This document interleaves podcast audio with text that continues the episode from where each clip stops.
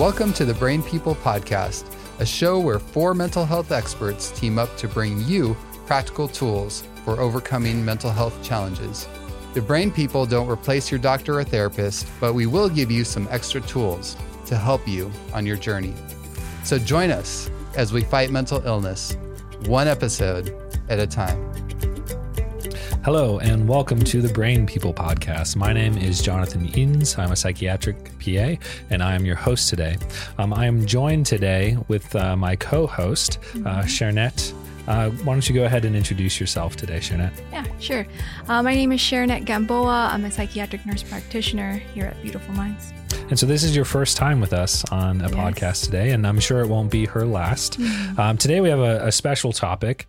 Um, you know, we are talking about actually getting off of psychiatric medication, mm-hmm. and you know some of the pros and cons of doing that. You know, some of the potential withdrawal symptoms, and right. and a um, a collaborative approach that uh, we'll talk about towards the end uh, that you can have maybe with your psychiatric provider um, in order to accomplish those goals. Mm-hmm. So before we jump into it, uh, let's talk about why.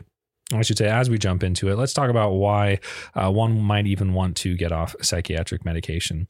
So, um, why don't you give me a, a, couple thoughts just when I when I pose that question when a when a patient comes in to see you and uh, they're talking about hey you know I'm, I'm not really sure I want to continue taking these meds what are some of the reasons that you hear um, some of the reasons I hear is mostly the side effects of the medications that they don't like. You know, if it's an antidepressant, the weight gain, the sexual dysfunction, um, and also if it's like a mood stabilizer. Sometimes to them, it's just very sedating.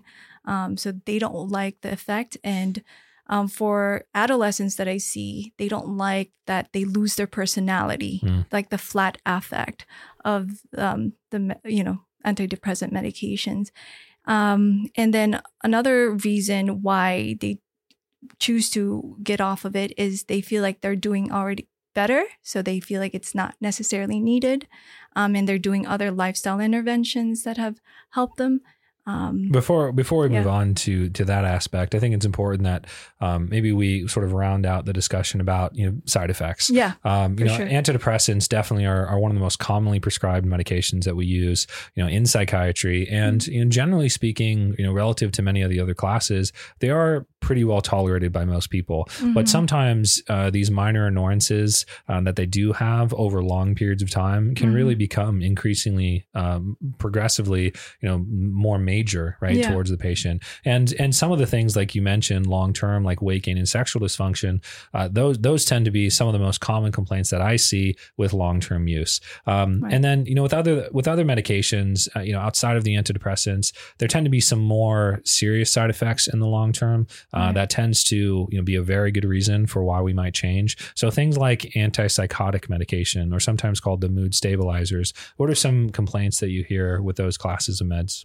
um, so for some of them, like th- just recently, a patient said that when taking Risperdal, her lips, she started chewing her lip. Mm. All of a sudden, um, some of them, um, even with antidepressant, it can lead if we don't really know what their true diagnosis is, can even lead to mania. Sure. Right. So that that to them is like, oh, well, with the Wellbutrin, I guess one patient was telling me like, I did not like how it made me feel. I had this euphoric state and I felt like I wasn't myself and I was going crazy. Yeah. So that, um, that's the one that um, I've seen commonly. So, yeah, I've, I've had that happen too with Wellbutrin. A patient that had no history of mania uh, did end up, I, I triggered a mania even with like the lowest dose right. uh, to where he, he, he didn't sleep for a couple days in a row. Mm-hmm. And so mm-hmm. while those are, you know, relatively uh, rare, you know, reactions to, right. to some of those medications, they're definitely a, a very good reason to to withdraw. Now, mm-hmm. when it mm-hmm. comes to you know bipolar medications or antipsychotic medications, you know they it depends on the drug, but um, mm-hmm. you know as, as sort of a general class, there's really two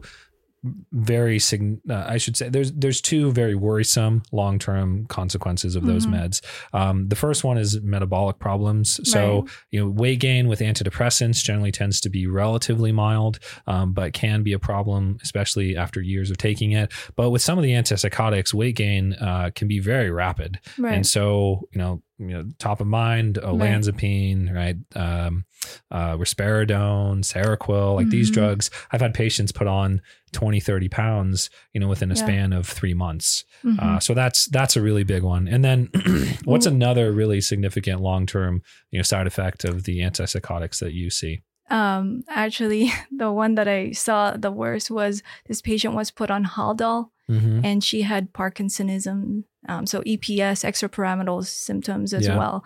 And literally, she was like shuffling the gait. She had the facey, you know, masked, and I, I was like, just I thought she was about to. I thought she had a stroke. sure I- honestly. And then when I looked over her history, you know, yep, she was put on Haldol. It was a higher dose, and yeah, so Yeah. we had to stop that immediately. So she mentioned EPS, Yeah. extrapyramidal symptoms, which is a, a basically a fancy word for um, a series of you know side effects associated with this class of medications that cause involuntary muscle movements. Right. And so, you know, that could be sometimes it's a tremor of the hand. It Mhm. might be um, smacking of the lips. Um, could be just your tongue moving inside your mouth. Um, you know, could be constant shifting right in your seat Mhm. or feeling very restless. And so, so these, especially over the course of you know time, they generally tend to be progressive, right? They get worse Mhm. and worse and worse. And without uh, actually removing the medication or using something else to mitigate the symptoms, uh, they can become extraordinarily uh, distressing to Yeah. the people that experience them. Now, another another class of medications um, that are frequently discussed for patients uh, weaning off of them is the benzodiazepines and the Z Mhm. drugs. Uh, so why why might some patients, in your experience, want to get off of this class or these classes of medications? Um, some of them have um, complained like fogginess, memory impairment.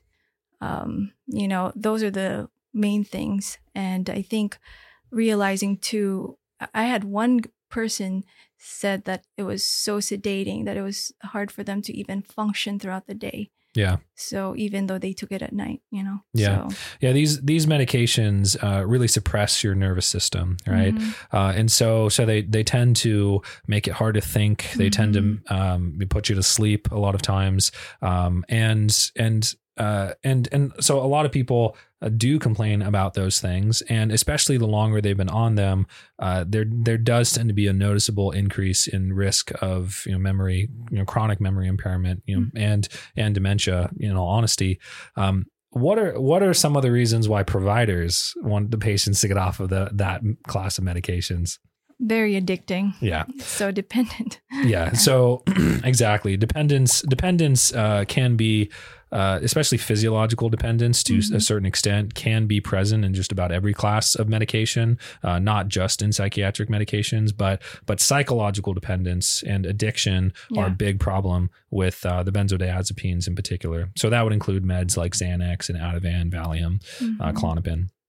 Um, some other things, at least with the Z drugs, and this, um, you know, this this is somewhat well known uh, because there's been, you know, a number of. I think there was, I forget the name of the individual, but they they ended up dying as a result of this particular side effect. I believe back in like maybe the 90s or early two, 2000s Wow. um, um, from Ambien. Do you know, do you know what I'm Oh. referring to? Do you know what side effect? The Mm, sleepwalking. The sleepwalking. Yeah. Okay. So yeah, I believe yeah, it was right. a, uh, I believe it was a relatively famous person. I'm sorry I didn't look this up ahead of time, um, but I, I believe they got in their car and they went for a drive um, while they were Mm. still asleep. oh no. And so, so that is, I've had a number of patients on um, Ambien specifically, but there are a couple other meds that can do this as well. Uh, that that uh, found you know by maybe their family members or Mm-hmm. when they woke up the following morning that their house was you know uh, everything was shifted around, um, that they had been sleepwalking, and that was very concerning to them. And so you know they wanted to stop taking that medication. Yeah. So circling back, you mentioned another reason why some people want to get off of uh, psychiatric medication, and and you basically said that the medication is you know to some for some reason is maybe no longer needed Yeah. like it was before. So what are the what are the some of the reasons why people might say uh, that they're not really feeling like it's necessary anymore? Well, I think I, you know, I said like because of their lifestyle interventions that they've done, like exercising, their sleep has improved. You know, the maybe the stressors that they're currently facing at that moment have you know subsided, so it's not as severe and intense. So they're Mhm. able to handle and maybe they've learned coping skills to adapt to those given situations. So that's one of the reasons that they say, I don't think this is no, no longer needed. Another reason why people want to get off some me- medications is also um, that it's no longer working. So that's another. Yeah. So probably try something different. This is a this is maybe a little bit more of a challenging question, but how do you make that determination if a medication is no longer working? Um, I think for me, I would definitely ask more of there's you know symptoms before and after, Mm-hmm. and then if there any were any changes that Sure. occurred um, during that process, and then I think that's I don't know. That's Yeah, the only It's reason it's I. it's it's uh incredi- kinda it- hard. it is. It's incredibly challenging to really make that assessment. But Yeah. usually, my sort of general rule of thumb: if somebody believes the medication is not working, uh, it's it's you know they've already probably gone so far that if you're not convinced. Um, you know, there's there's uh, there's definitely a placebo effect when it comes to medications. We know that, right. um, but there's also part of that placebo effect is is belief yeah. in that what you're taking is actually doing something. So once Right. you've lost that belief, then really you've lost the game that's in all true. honesty. And so, so generally speaking, I don't really try to, unless there's a really good reason, um, try to convince convince people otherwise. Uh, and then we, you know, so as a result, we end up talking about other options. Um, Mhm. you know, I, I like what you said about, um, you know, some like uh, the holistic. You know, uh, individuals adding in sort of more holistic treatments, and as a result, what it sounds like you were saying was that the medication is less necessary over time yeah. uh, because um, they're doing these other things that are also proven to have therapeutic benefit. You know, the Mhm. my the image that I tend to have is somewhat of like a, a pie chart. Um, when you're maybe first starting out with a tr- this journey in your mental health, and you need more immediate, uh, you know, therapeutic response, like medication might be the bulk of that pie chart. And as you get a little bit better and you build momentum, you start adding in these other layers, Mhm. right? Um, like maybe you start focusing on your sleep hygiene, and so you really optimize that. You start Mhm. building better relationships, and you get in touch with kind of the spiritual side of yourself, and you start exercising more regularly, right? Yeah. Those things start filling in the pie chart, and so as a result, like the the the total sort of degree of benefit you're getting from the medication is less so. Um, and there's even research, and I know we've re- we've referenced this uh, before in previous episodes that you know long term things like exercise can actually perform a lot of these psychiatric medications. So Mhm. so the longer that you do those holistic uh, things, um, you know the there's a much greater chance of success of of being able to do without. Um, and then there's there's a couple other things that I think uh, that I hear occasionally from patients in terms of um, their desires to want to discontinue uh, their their psychiatric medication. And you know, one of the things is that their treatment goals have changed. Mhm. You know, you you may have been in a season of life where uh, it just made sense to take the pill. Right? It Mhm. made sense to take that antidepressant because um, that was what was most convenient, and that's what worked for you at the time, right? And maybe maybe it was because of um, time constraints where it would have been very difficult for you to incorporate an exercise routine, right? Mhm. I've had you know um, like new mothers, right, for example, yeah. uh, and and because of all the time and the lack of sleep that they were getting, it was very difficult for them to incorporate some of the other more holistic things. But then Mhm. as their child got older, there was more time on their hands, and so they were able to start doing those things again. yeah. Um, and so so it, you know I think that's an important topic that isn't like frequently discussed. Uh, Mhm. you know, generally my impression has been from a lot of other providers uh, that you know we sort of assume that uh, like their their treatment decisions that they made originally when they came and saw us are going to be somewhat indefinite. Yeah. They're going to be the same. Um, Mhm. But we're obviously like we're very complex individuals, and our motivations are are, are somewhat in flux frequently. Um, and so I think that's an important component to to take into consideration. Mhm. Um, and then the last thing I'd probably say, and this is just sort of a, uh, this is a common complaint as well, um, but just a general desire to reduce overall medication burden. Mhm. You know, sometimes we end up getting a little bit overzealous, and so we end up, you know, prescribing more than what we would really like, um, or you know, over time, right, uh, going back to the the treatment goals, Yeah. the patient was originally comfortable with maybe a certain number of meds that they were on, but now they're really wanting to consolidate and and just kind of optimize over time. So. That's true. Uh, so sometimes people just feel like their medication list is too long, it's too complex. They want more of a simplistic approach, and they believe that that's going to be a better outcome for them. hmm So shifting gears, let's talk a little bit about, uh, you know, the the experiences that some people have with withdrawals from these different classes of medications. So, you know, referencing the antidepressants again, you know, the SSRIs, SNRIs, things like Prozac, Lexapro, Zoloft, Effexor, very commonly prescribed medications. What are some of the what are some of the withdrawal symptoms that you Mhm. you tend to see? Um, so some of the patients would tell me like, you know, like flu-like symptoms, right? Headaches, the nausea, just um, fogginess. Mhm. Um, so those are the things that they've mentioned. Um, and if it is, you know, more an anxiolytic medication, sometimes they can feel a little bit of the anxiety as well. Yeah. As well. Uh, a couple of ones I'd, I'd throw in there as well is just uh, mood instability. Uh, Yeah, as you're as true. you're going through with withdrawal from these medications, um, you know, just because you do experience mood instability during withdrawal doesn't necessarily mean that the medication was actually supporting your mood. It Mhm. may be that you're just um, you know your body is sort of uh uh trying to adapt to the changes in the um, the the the the physiological sort of chemical changes that are occurring. Um, And then another one that's kind of unique to the antidepressants that people talk about are the brain zaps. Yeah. Uh, you've heard zap. you've heard this one before. Yeah. hmm Do you uh, are there any medications that y- you notice this the most with? Um, I think probably those short acting ones, Mhm. um, Lexapro or Paxil. Yeah. Yeah. So Paxil Paxil is really bad for a lot of Mhm. people. Effexor is particularly oh, bad for a lot of yes, people. sure. Cymbalta, I've gotten a lot of complaints on that. Um, you know, things like your Prozac, for example, generally doesn't Not really tend much. to ca- cause a Mhm. lot of problems when it comes to that. Um, and so, so that is that is definitely a, a more unique a more unique uh, side effect that you know really I think unless you've gotten off an antidepressant, you may not really uh, ever understand what that means. Um, so mood stabilizers like bipolar medication. Um, what do you think uh, in terms of uh, some withdrawal effects that you've been told?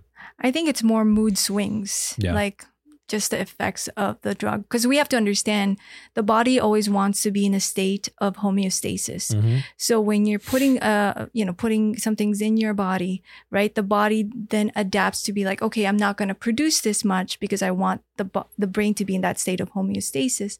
Um, but then when you're removing it, the body's now trying to figure out, okay, how can I compensate for this because I'm losing this? Yeah. So yeah, So so it, it depends. Once again, it's going to depend because the mood stabilizer class is is has has uh, really quite some variety in it. True. But you know things like just feeling overly activated, feeling restless, feeling Mhm. irritable, yeah, um, you know, not being able to sleep very well. Um, as you mentioned, like the the the more intense mood, Mood swings, swings, is, yeah. is is pretty common. Uh, things like dizziness as Mhm. well can be relatively common. Um, anything else you wanted to add there to the mood Um, stabilizers?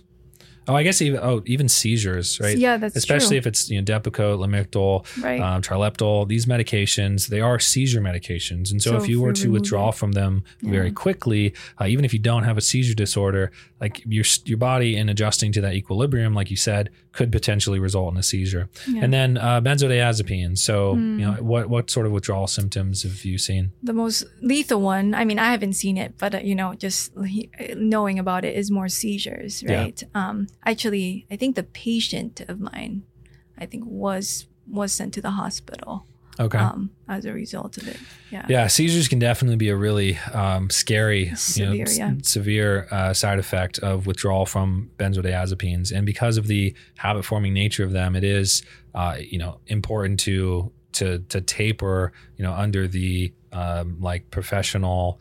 Uh, well, I should say under the care of a professional, right?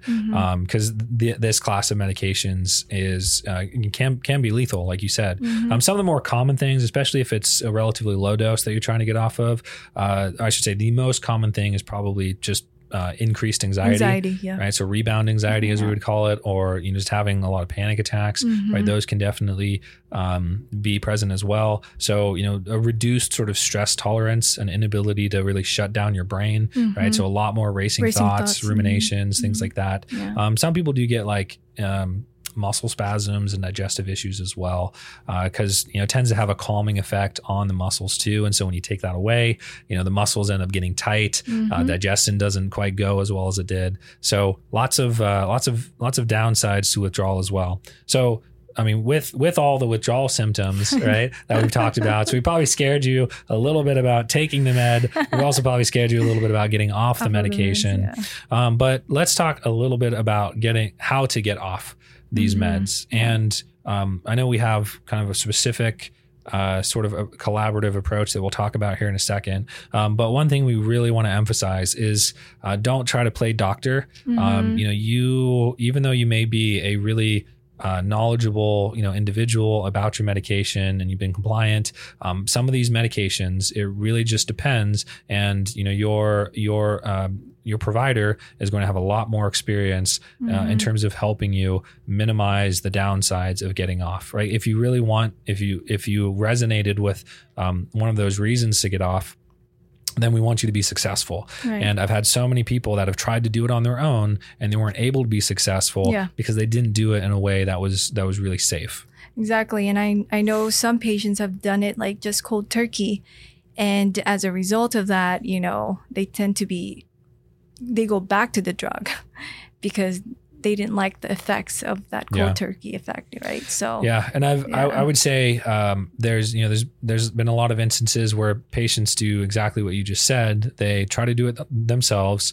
and then the withdrawals are so bad that they become actually more convinced that they never want to get off of it. Exactly. Right, and so it actually it's it's a you know, negative reinforcement in a mm-hmm. sense, and um, and so if if they had just maybe done it in a much safer, more conservative approach, then uh, they they uh, may not have made it worse on themselves or shot themselves in the foot, so to speak. So, you know, basically, put it put another way, recommendations for withdrawal are extremely dependent on a variety of factors. Um, it can depend on the med- medication itself um, the individual sensitivity and risks associated with withdrawal, mm-hmm. um, the mm-hmm. patient's desired time frame to being you know without that medication, and uh, whether or not you're adding a replacement medication or supplement to kind of fill in the gaps of the symptoms that you're trying to treat. Yeah, exactly. um, and that is like that's that that in and of itself could be its own podcast, uh, just talking mm-hmm. about like what things that you can do.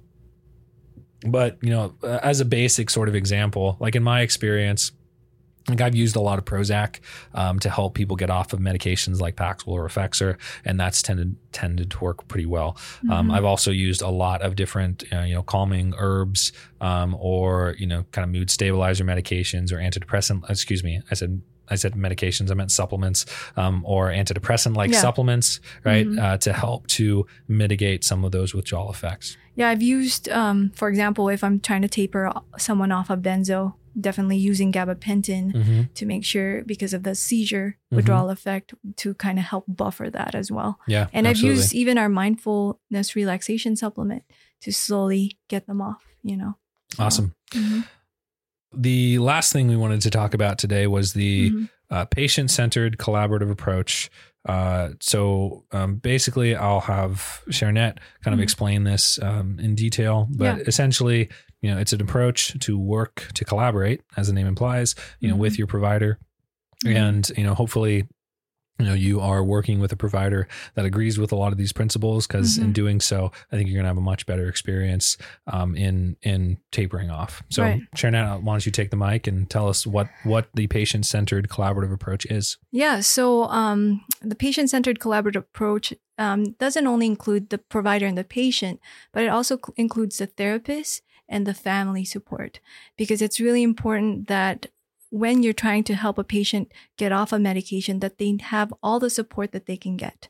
Um, and what i like about this approach it, it provides honest communication empathy for the patient and the family and also it provides the ability for the patient to make the decision themselves so empowerment right? Because that's where it lies. If you can empower the patient to make that decision that it's okay to slowly get off these drugs as they're seeing more results on either their lifestyle interventions or their goals have shifted, then you give them that comfort and they don't feel anxious that um, you're in control.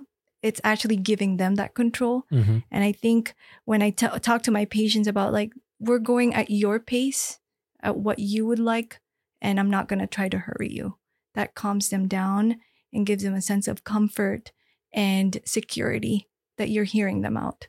Um, so, actually, Dr. Peter Breggin um, was the one that actually started this patient centered collaborative approach.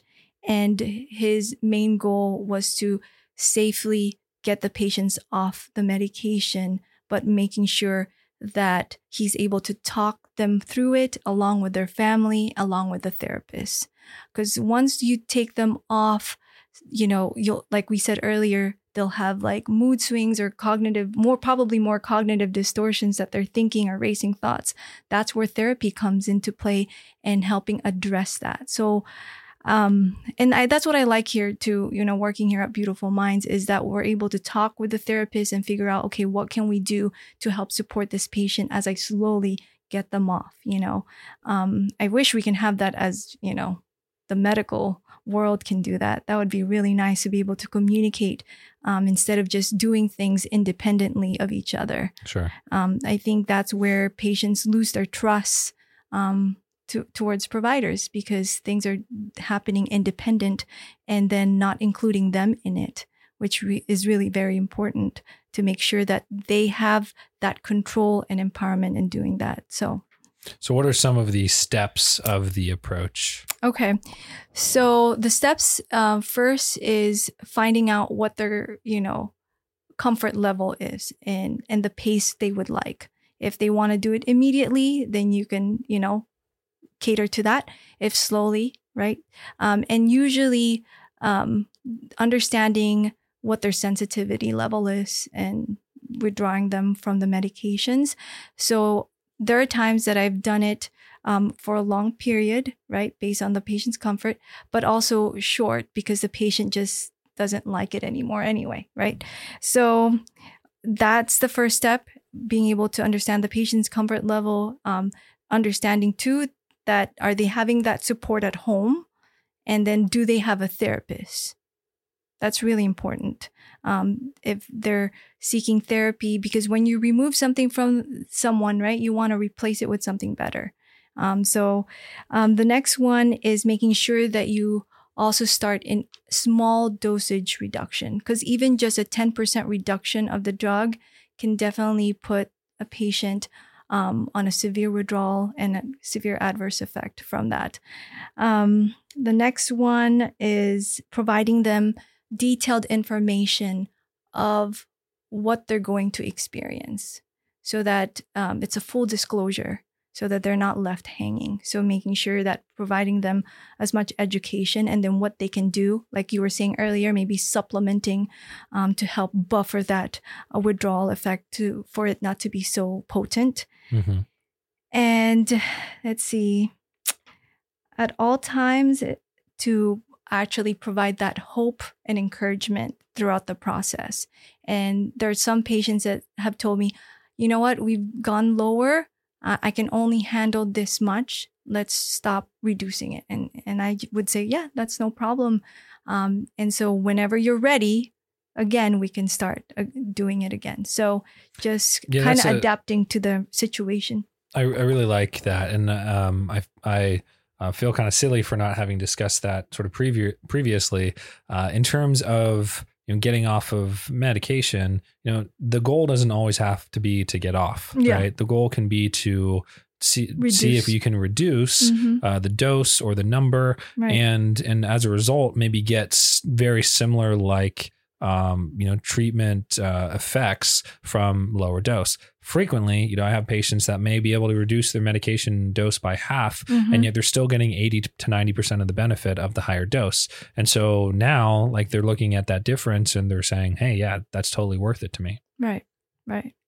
And so um, I think what I really am learning more and more is being able to be an active listener for my patient and and advocate for them and and being able to understand like okay if i were in their situation you know and my life i can say is at your hand right mm. at your um, disposal like there's a sense of instability there And so that uh, therapeutic alliance needs to be, you know, built and trust needs to be um, continue to grow as a result.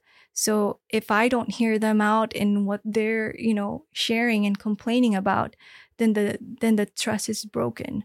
Um, so then they'll be more likely to stay on that drug yeah. than not. So yeah, I think that uh, that element of them knowing that we care, mm-hmm. right, showing them that we empathize with them, like you said, being in their shoes. I mean, mm-hmm. it's it's so huge, and um, if you can demonstrate that, I mean, I've had I've had many conversations where uh, where I you know feel compelled to bring up the benzodiazepine conversation, right? Mm-hmm. And initially they're very defensive. They basically think that I'm you know out to get them that i'm taking away the things that help and you know with careful consideration of what i say and how i go about it mm-hmm. um, i'm I, I feel that I'm, you know, usually pretty successful at convincing them, and where frequently a lot of times they're actually more passionate now about getting off the medication yeah. than I was. Yeah. Right. Because they see that, um, you know, there that it's in many cases, sometimes it can be a trap. Right. Mm-hmm. And, and that it's, you know, maybe they're at a different point in their life where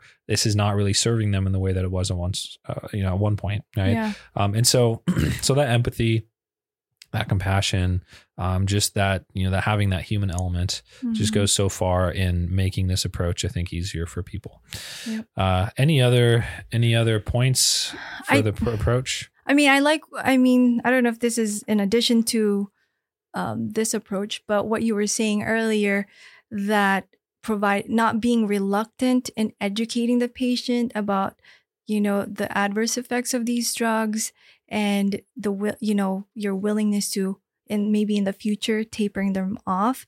Um, that's what i've done is just more education and realizing hey you know just want you to know these are the adverse effects long term.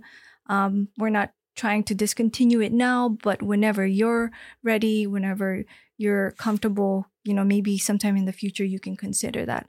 I that to me i feel like with the patients they've actually like you said, were more open. One patient in particular um, came to me already decided to get off the medication, but she was afraid of how I would react because she's mm. been to psychiatric providers where no you need to stay on this or other primary nope you have to stay on this you have this long term right disease or whatever and so when i said to her oh wow that's great you know i'm so glad she was like are you serious right now i was like no, are you serious? you really want to get off? And so, sure enough, she was just so happy. She was like, You made my day, she told mm. me. And I was like, Well, no, you made my day, right? so, it was really a blessing to be able to have that conversation with her. And she felt so relieved that I'm not there to just stick her on that drug. I'm willing to hear her out. And she actually was able to taper off slowly. Um, as a result of that. So that's awesome. Yeah. And so, if you only take one thing away from today's show, remember this if mental illness is a whole person problem, then it must have a whole person solution. My name is Jonathan Edens. I'm Charinette Gamboa, and you've been listening to the, the Brain, Brain, People, People Podcast. Podcast.